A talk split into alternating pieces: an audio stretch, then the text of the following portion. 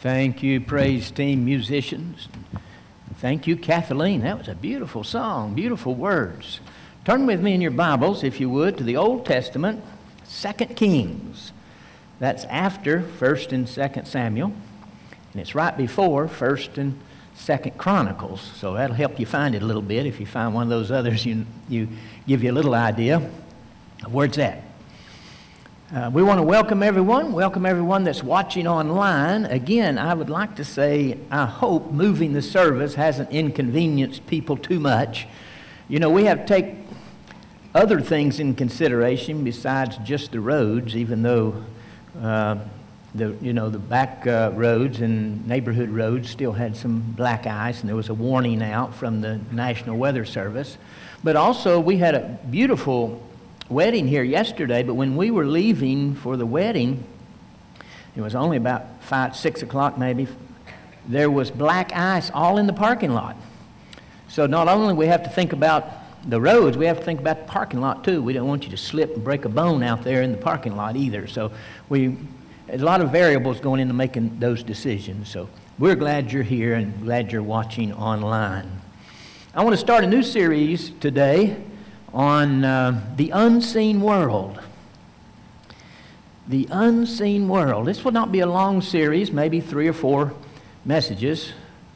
We're going to talk about things like angels, demons, unseen places like heaven, hell, Hades, uh, Tartarus, the abyss, the bottomless pit, and so forth. So we're going to talk about the unseen world. So we we begin in 1 Kings in chapter 6. Once we start reading, you'll recognize this beloved Old Testament passage. Let's pick it up in verse 15. And it says, And when the servant of, of the man of God was risen early, and gone forth, behold, a host compassed or surround the city, both with horses and chariots. And his servant said unto him, that him is Elisha. The servant, we, the name's not given, but apparently a young man who is uh, serving under him, a young prophet who's trying to learn how to be a prophet. And uh, he says to him, Alas, my master, what shall we do? What are we going to do? There's the army of Syria had surrounded them during the night. There was no escaping. A pretty large army of Syria, not their whole army, but a large portion of their army was there in this little town of Dothan. And uh, notice he says, Alas, or oh me, what are we going to do? Verse 16. And he answered, Fear not. For they that be with us are more than they that be with them. Sounds like he's quoting from the New Testament. 1 John 4 4, which says, Greater is he who is in us than he who is in the world. Therefore, we don't have to fear. And that's what he's saying here. And then look at verse 17. And Elisha prayed and said, Lord, I pray thee, open his eyes that he may see. And the Lord opened his eyes the eyes of the young man. And he saw, and behold, the mountains were full of horses and chariots of fire round about Elisha. I've always found it interesting that Elisha's eyes were not opened to see this. He just knew it by faith. He didn't need to have his eyes opened. He knew God was big enough to take care of him, whatever the circumstance. But this young man had his eyes open, and he actually saw part of the unseen world. Wow, that's pretty remarkable, isn't it? Pray with me. Father, thank you for our time together, the good singing. Thank you for your love. Teach us now from your word today. Speak to us, encourage us, revive us, I pray. In Jesus' name, amen. Amen. Uh, Syria and Israel have been at war off and on for 3,000 years. And even today, you see them in the news. In 1948, when Israel became a nation again, Syria refused to recognize Israel as a nation. And they still refuse to recognize Israel as a nation today. And they're still at odds, opposed to each other. At this particular time here, there, there was a period of time when there would be a little peace and then there would be war again. But when this takes place, Syria, the king of Syria, probably Benadad II, though he's not named here, he, he was sending raiding parties into Israel. So, you know, they would go in and, and do looting. They would steal stuff and carry off the food from villages and so forth in raiding parties. And uh, so they were, it was pretty profitable, I would assume. Well, then the Lord began to tell Elisha where Benadad and his bunch was going to be. He began to give Elisha the plans of these raiding parties. And so Elisha would tell the king of Israel. And the king of Israel checked it out, sent some spies out there, and sure enough, they were there ready for a raid.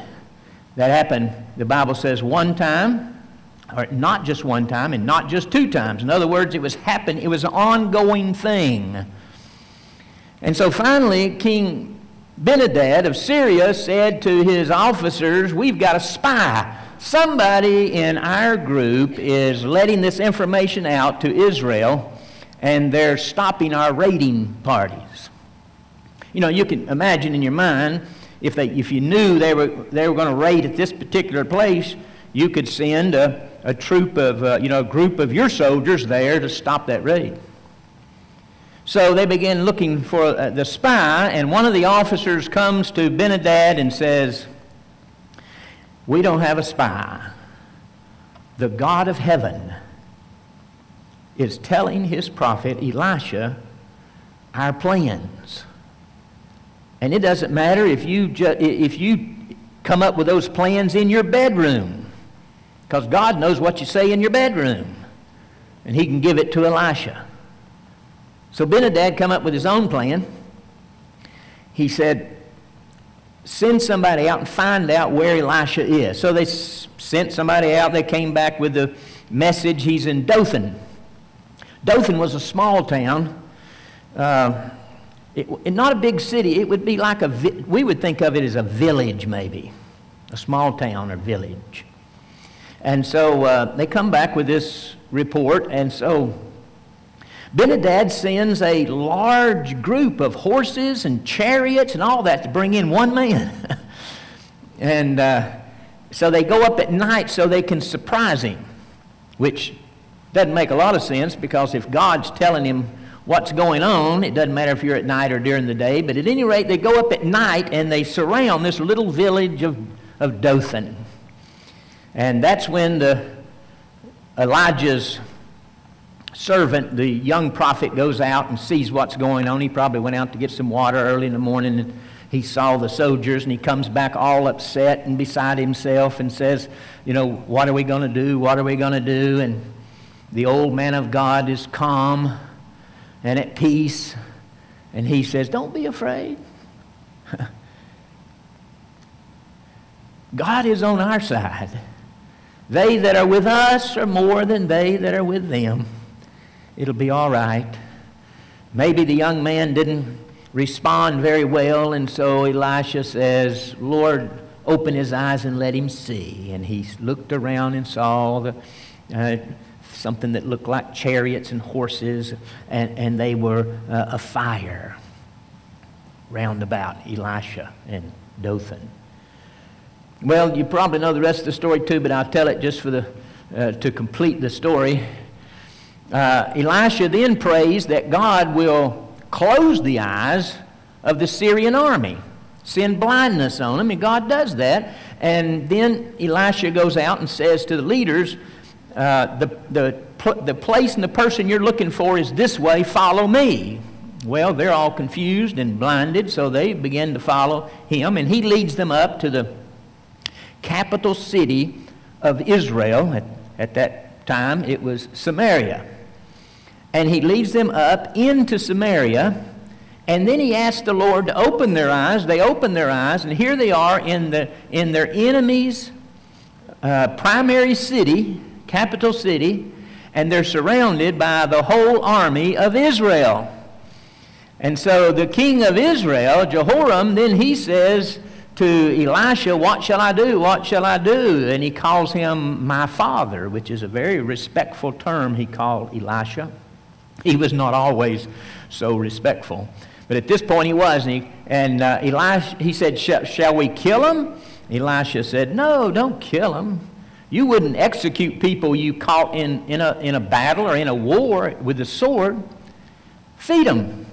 And so they made a big feast and they fed their enemies and they ate together.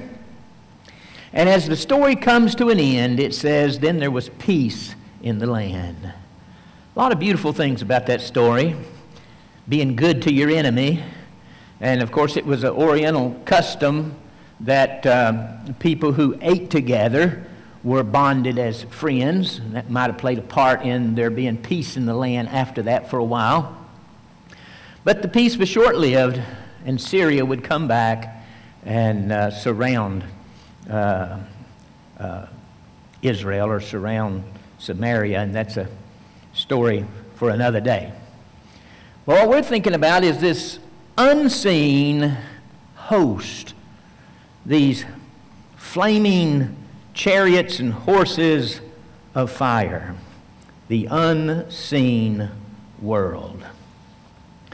You know, we sing a song around here. The name of it is Whom Shall I Fear? When I think of it, I think of it as the God of angel armies. That's the term that comes to me, but the real name of it is Whom Shall I Fear? And part of it says, The God of angel armies is always by my side. The one who reigns forever is a friend of mine. Whom shall I fear?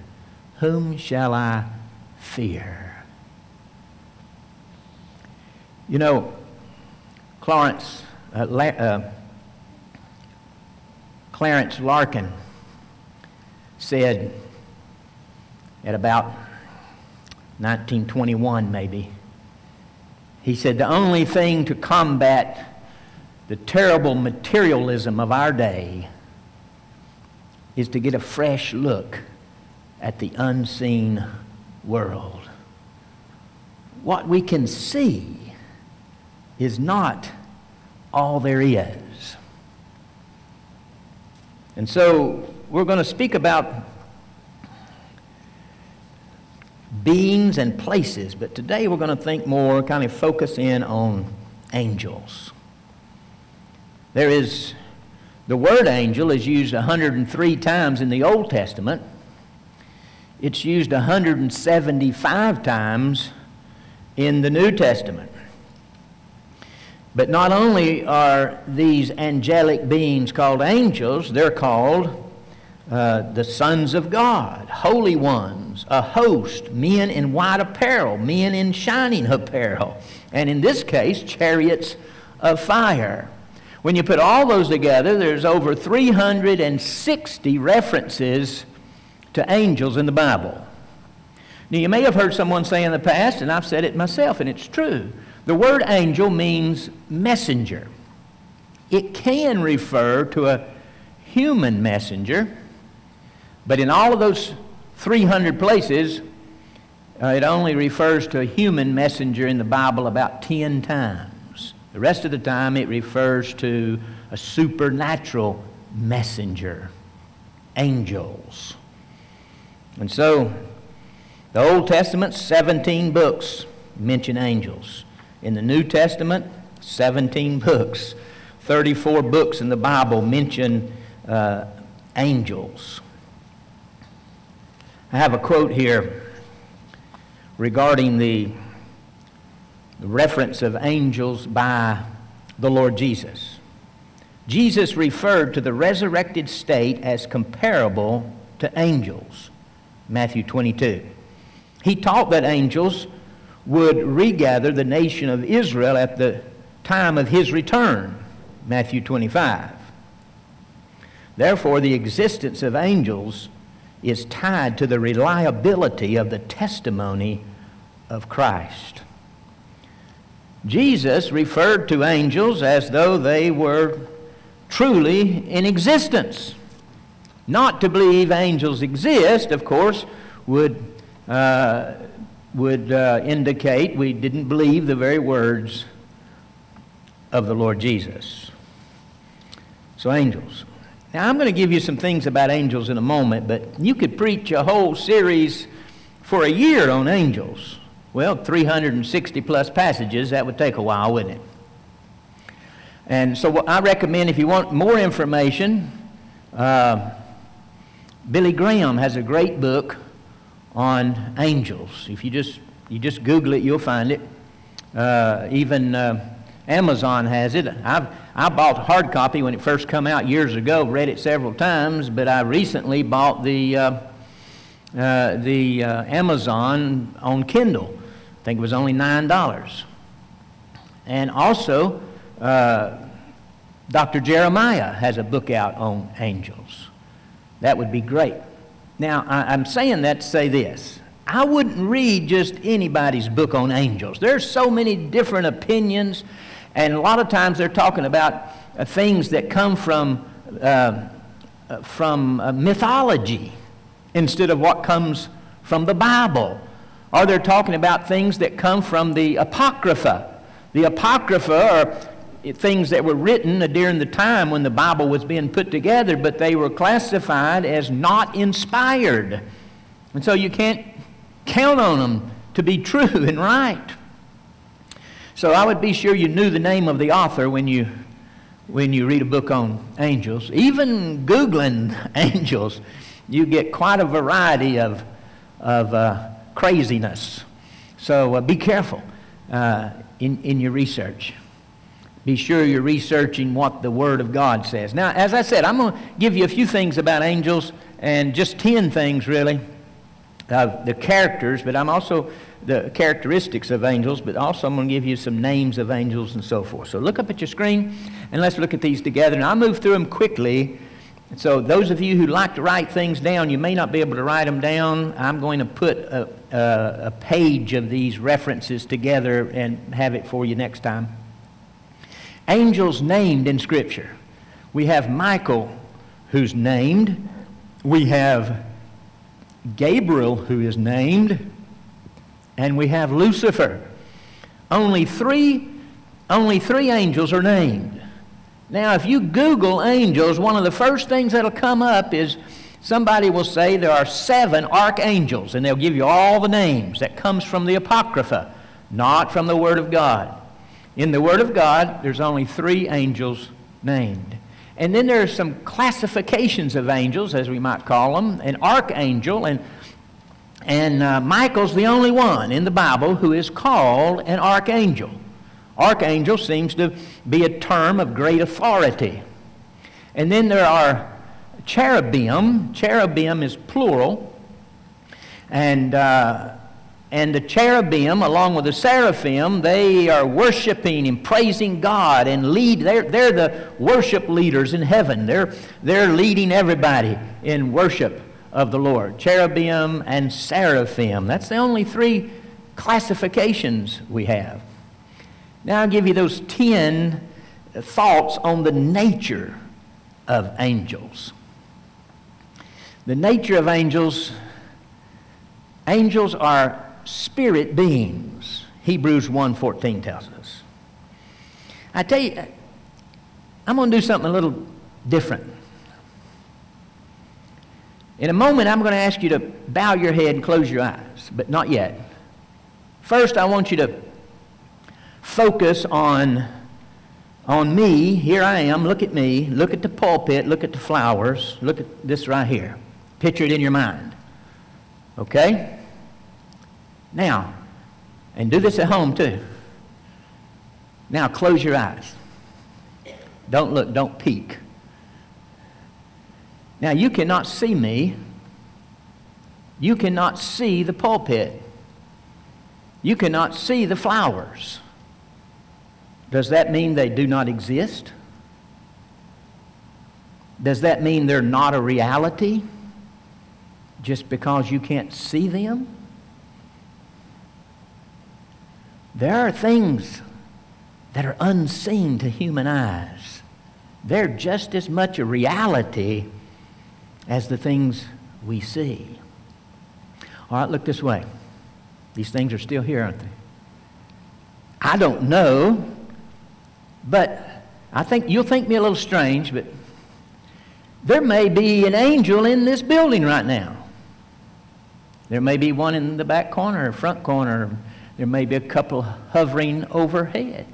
We don't know that. We can't see them, but the, the fact that we can't see them doesn't mean they're not here, that they're not a reality. Angels are a reality, the Word of God teaches.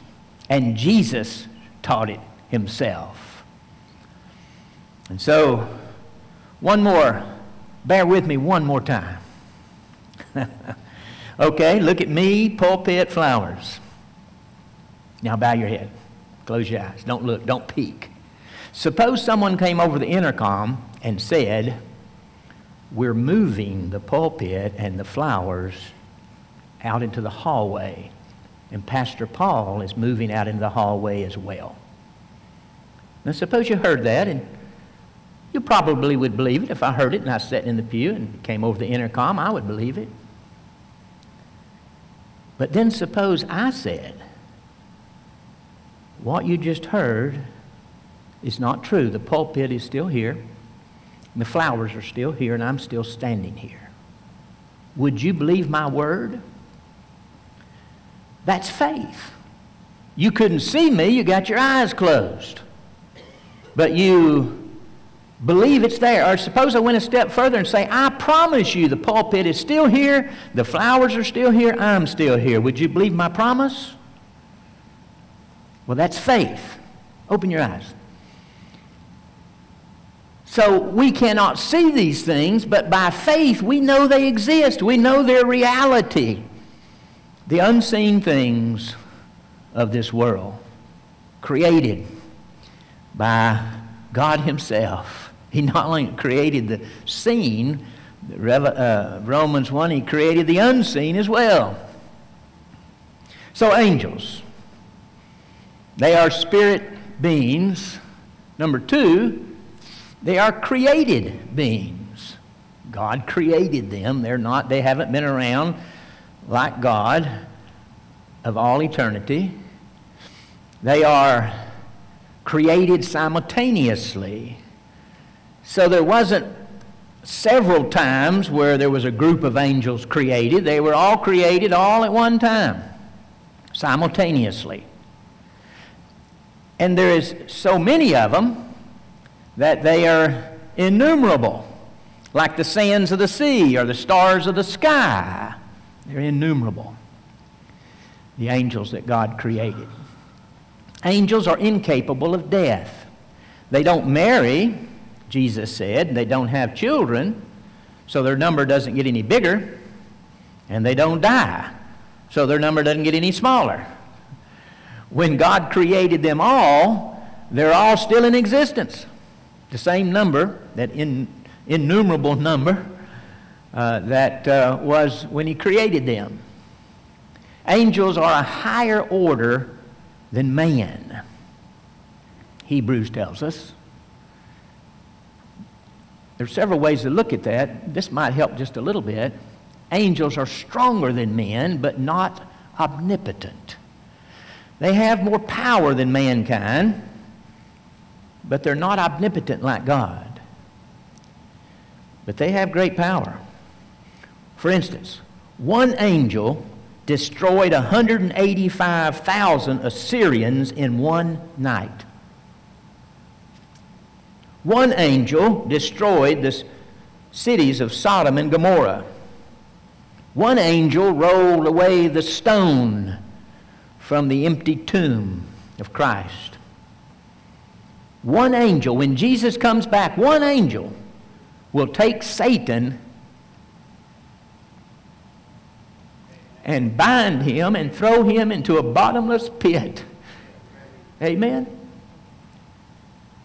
These are remarkable beings, spirit beings. Not only are they stronger than men, they're wiser than men, but they're not omniscient like God. They don't know everything. They know what God tells them and instructs them to do and so forth. And then angels minister to the heirs of salvation. Here's the one strong purpose given to us in Hebrews. You and I are heirs of salvation. And I think he used the term heirs instead of just saying they minister to saved people, though that's true. But you know, before you were saved, you were an heir of salvation. The Lord knew you were going to be His before the foundation of the world. He knew that. I'm not talking about Calvinism, I'm talking about God's uh, omniscience, that He knows His own from before the foundation of the world. And so, even before you got saved, you were an heir of salvation. And, um, and His angels would watch over you and take care of you and keep you from harm. And if it wasn't time for you to die, keep you from dying. You know, it's, if you start to think about it, I wonder how many times in our lives we were about to run off the road and an angel pushed us back in line. Or maybe uh, there was something going on uh, in the road ahead of us, and maybe we had a little car trouble and slowed down a little bit and didn't get there in time. Karen and I have experienced that at least on one occasion pretty miraculously. They're watching out for us. That's their job. Now, now think about Elisha. He didn't have to be afraid. There was more with him than was with the enemy. You and I are not great prophets, but you and I are heirs of salvation. And so these angels are, have come to minister to us. And so they minister to the heirs of salvation. Let me read to you some things angels did for Christ. Angels predicted his birth. Angels protected him in infancy. That is, remember, they, they warned Joseph. Angels ministered to him after the temptation. Angels strengthened him in Gethsemane. Angels announced his resurrection. Angels attended to his ascension. And angels will attend his second coming. But let me share with you then some things how angels minister to us, the heirs of salvation. Again, taken from Scripture and from illustrations and from statements. There's, they provide physical protection. David experienced physical protection uh, when he was forced to flee from the Philistines. The angels protected him physical provision. Elijah, when he was weakened in his journey, had angels nourish him and provide for him. Encouragement. They encourage us. When, when Paul was on that boat, that ship, and had this great uh, shipwreck, before that, the angels came to him and encouraged him. So they encourage us, they direct us, like the angel directed Philip to go down and speak to the Ethiopian. They assist in prayer. Daniel tells us that an angel assisted in the answering of his prayer, and then one day they will carry us off to glory. The Bible says that the angels took uh, Lazarus and carried him up to glory angels all around us, protecting us, watching out for us, and so forth. That all give us a little bit of comfort, don't you think? greater is more for us than that are against us. Now, here we might think about that term guardian angel. Do each of us have a guardian angel? Well, there are some people who believe that, and there's probably some evangelicals that lean towards that, but most evangelicals believe that we have angels watching over us, but it doesn't have to be a particular one angel that watches over me, and a different angel that watches over Karen, and he's going to watch over Karen for her whole life. But, it, but we all have angels watching over us. So, in that sense, it's like a guardian angel. Now, the term that evangelicals use to understand guardian angels is in Matthew 18, verse 10, where it talks about don't hurt little children because their angels are always beholding the face of the Father in heaven. Uses the term their angel, which makes it sound like their personal angel. But it uses then the term angels, which means maybe there's more than one watching out for a child. And so, maybe not exactly the way we've heard it before, but they are guarding over us. Here's a couple of pictures I thought were beautiful. I don't know if you can see that one well or not, but those little children are walking across a bridge that looks extremely dangerous. Boards are missing, and they could fall and get hurt and there's an angel watching over them. Evelyn Miller, Terry Miller's mother, this was one of her favorite pictures. She had one in her house. And it was my mother had one just like this in her house as well. Karen and I were laughing, saying, My mother and my spiritual mother, which was Evelyn, both had these pictures hanging in their house of a, an angel watching over children. Here's another one.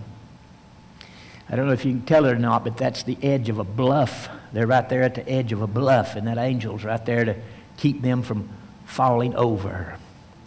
They're watching over us and taking care of us. Now, number 10, the last one is this angels can be encountered without us being aware, without us knowing about it. Know, sometimes angels appear, they look just like a human, they manifest themselves to do that. You remember Abraham had men come up and sit with him in his tent. They were angels. One of them was the Lord Jesus in a pre incarnate appearance, but they looked like men. And one of those angels that just looked like a regular man, one of those angels went down and destroyed Sodom and Gomorrah. So sometimes they just look like human beings, and sometimes they have shining garments, and sometimes they, you know, they glow like the sun, and there's different manifestations when they do manifest themselves. This passage says you, you might run into a stranger and entertain or come in contact with an, an angel and not be aware of it. Uh, my time's getting away. I have to hurry on here. I guess I should take, the moment, take enough time to tell this. There was a man many of us here knew that we met about 25 years ago, if you've been around the church that long. His name was Russell Clayton. Russell Clayton was one of the most interesting men I'd ever met. He spoke seven languages. He spoke Greek and Hebrew fluently. He had a tremendous intellect. He had three master's degrees and two doctorate degrees. He was a pianist and he played a concert in Carnegie Hall. He also played in big concert halls in Europe. But all of that education and that experience took place before he came to Christ because he became an alcoholic. And he ended up playing the piano in a bar. And walking home from a bar one night, someone gave him a tract, and even though he had a doctorate degree in world religions, somebody gave him a little gospel tract. You never know what you might do with a testimony or a tract, do you? he read that track and came to Christ and was delivered from his alcoholism. He was the most humble man I had ever met, the kindest and most gentle man. He spoke very softly. He was hard, hard to hear from the pulpit. You had to kind of lean in, you know, and, and listen close. He sometimes would do his hands like this when he was talking to you. He would say, Preacher Paul, you're so kind to me, Preacher Paul. And he, he was just, he was a remarkable man. I've sat with him for hours and hours away from the pulpit where just he and I were talking. He told me so many stories about angels. I wish I had written. I, I bought him a tape recorder one time and took it to him and begged him to tell those stories in a tape recorder. I'd go back and check the next day and he'd say, Well, I was studying and I just didn't get to it. And one time he told me I, I forgot which button to push. I wish I had all those stories. I wish I'd written them down or sat there with him and got them all. At least 20 stories in great detail he could tell about angels intervening in his life. He would say to me, Now, Pastor Paul, I don't say that stuff from the pulpit because people might think I'm just making that up. And uh, I don't want people to think that. But I do remember one at least. He traveled all over America. He didn't have a car, never had a driver's license. He rode with truck drivers. He had a network of truck drivers that would take him to New York and California and, and um, Chicago and, and down in Florida to Miami, to the meanest cities in our country. He would go and he would preach on the street corner. He would pass out tracts and witness to people. And it wasn't the preaching on the street corner like you think of, somebody talking real loud. No, he would just stand there till somebody walked by and he would say, Would you like to have a tract? And if they said yes, then he would start to talk to them about Jesus. He led many, many people to Christ that way. But he, he often got beat up by, because he was on these mean streets. He got stabbed three times. He got shot one time in the knee. When I first met him, he was just getting over being shot in his knee. He was still limping pretty bad. First time he came to our church and preached about 25, 30 years ago. And uh, so he was with these mean people all the time, and he was all the time getting beat up. And that's the times when sometimes the angels would step in. One particular story I remember was on the streets of New York City. It was just about dark. And he was on a street corner preaching, and a gang, some gang members came up and they started kicking him, and they pushed him down and kicked him while he laid on the ground and so forth. And some people across the street saw it happening and they were hollering. They were saying, Leave that old man alone, you know. I mean, this is a man, you know, at that point in time, he was 60, 70 years old.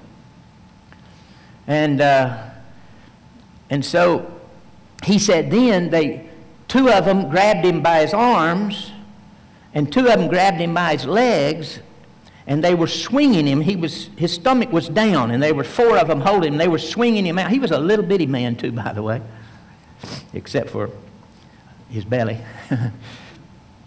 and they were swinging him. They were going to swing him in to the traffic.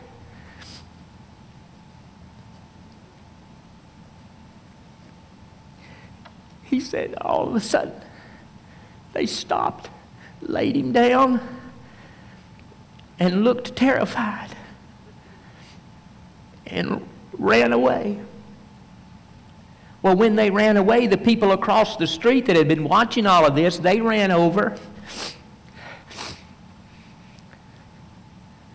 They ran over and to help him. And he thanked them, you know, thank you. He was so gracious. And and then one of them said to him, one of them said to him, Who was that big man dressed in white? And they said, When that big man came up, that's when they all turned and ran away.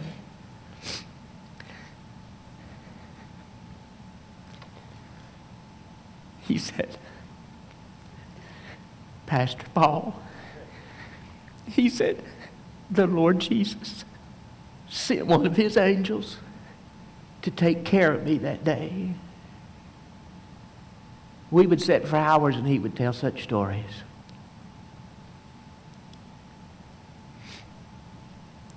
But now listen. We're not supposed to pray to angels. We're not supposed to talk with them. We're not supposed to fellowship with them. We're not supposed to worship them. We're not supposed to trust them. We are to trust the Lord Jesus.